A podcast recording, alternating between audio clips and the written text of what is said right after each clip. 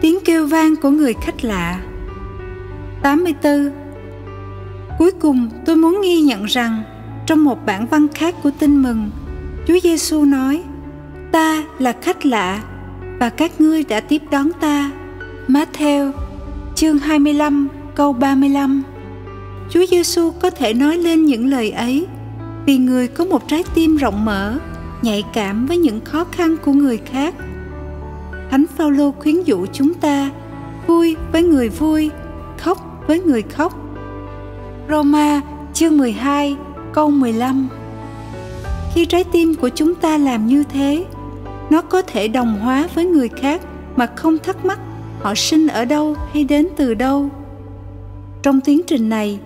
chúng ta sẽ kinh nghiệm người khác như cốt nhục của chính mình. Isaiah chương 58 câu 7 85 Đối với Kitô hữu, những lời của Chúa Giêsu thậm chí có một ý nghĩa sâu xa hơn. Những lời ấy thúc bách chúng ta nhận ra chính Đức Kitô nơi mỗi người anh chị em bị bỏ rơi hay bị loại trừ của mình. Matthew chương 25 câu 40 và câu 45 Đức tin có sức mạnh khôn tả để truyền cảm hứng và nâng đỡ lòng tôn trọng của chúng ta đối với người khác. Vì các tín hữu nhận biết rằng, thiên chúa yêu thương mọi người, nam cũng như nữ, với tình yêu vô hạn. Và qua đó, người trao ban phẩm giá vô hạn cho mọi người. Cũng vậy,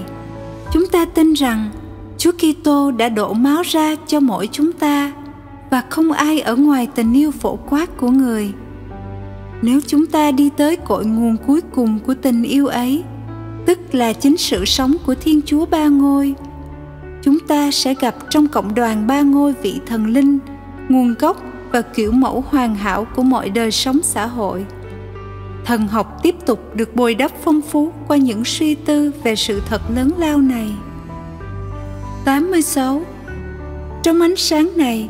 đôi khi tôi ngạc nhiên tại sao đã mất quá nhiều thời gian trước khi giáo hội dứt khoát lên án chế độ nô lệ và các hình thức khác nhau của bạo lực.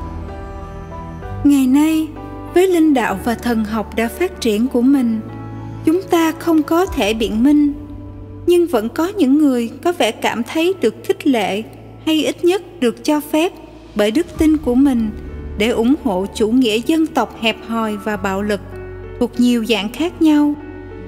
não trạng bài ngoại và trịch thượng, và ngay cả ngược đãi những người khác mình. Đức tin và chủ nghĩa nhân bản dựa trên đức tin, phải giữ một cảm thức phê bình khi đứng trước những khuynh hướng này, và phải lên tiếng cảnh báo ngay bất cứ khi nào những khuynh hướng ấy ngóc đầu lên. Vì thế, thật quan trọng việc dạy giáo lý và giảng thuyết phải nói trực tiếp và rõ ràng hơn nữa về ý nghĩa xã hội của hiện hữu, về chiều kích huynh đệ của linh đạo và niềm xác tín của chúng ta rằng, mỗi con người có phẩm giá bất khả nhượng và về các lý do chúng ta phải yêu thương và đón nhận tất cả các anh chị em mình.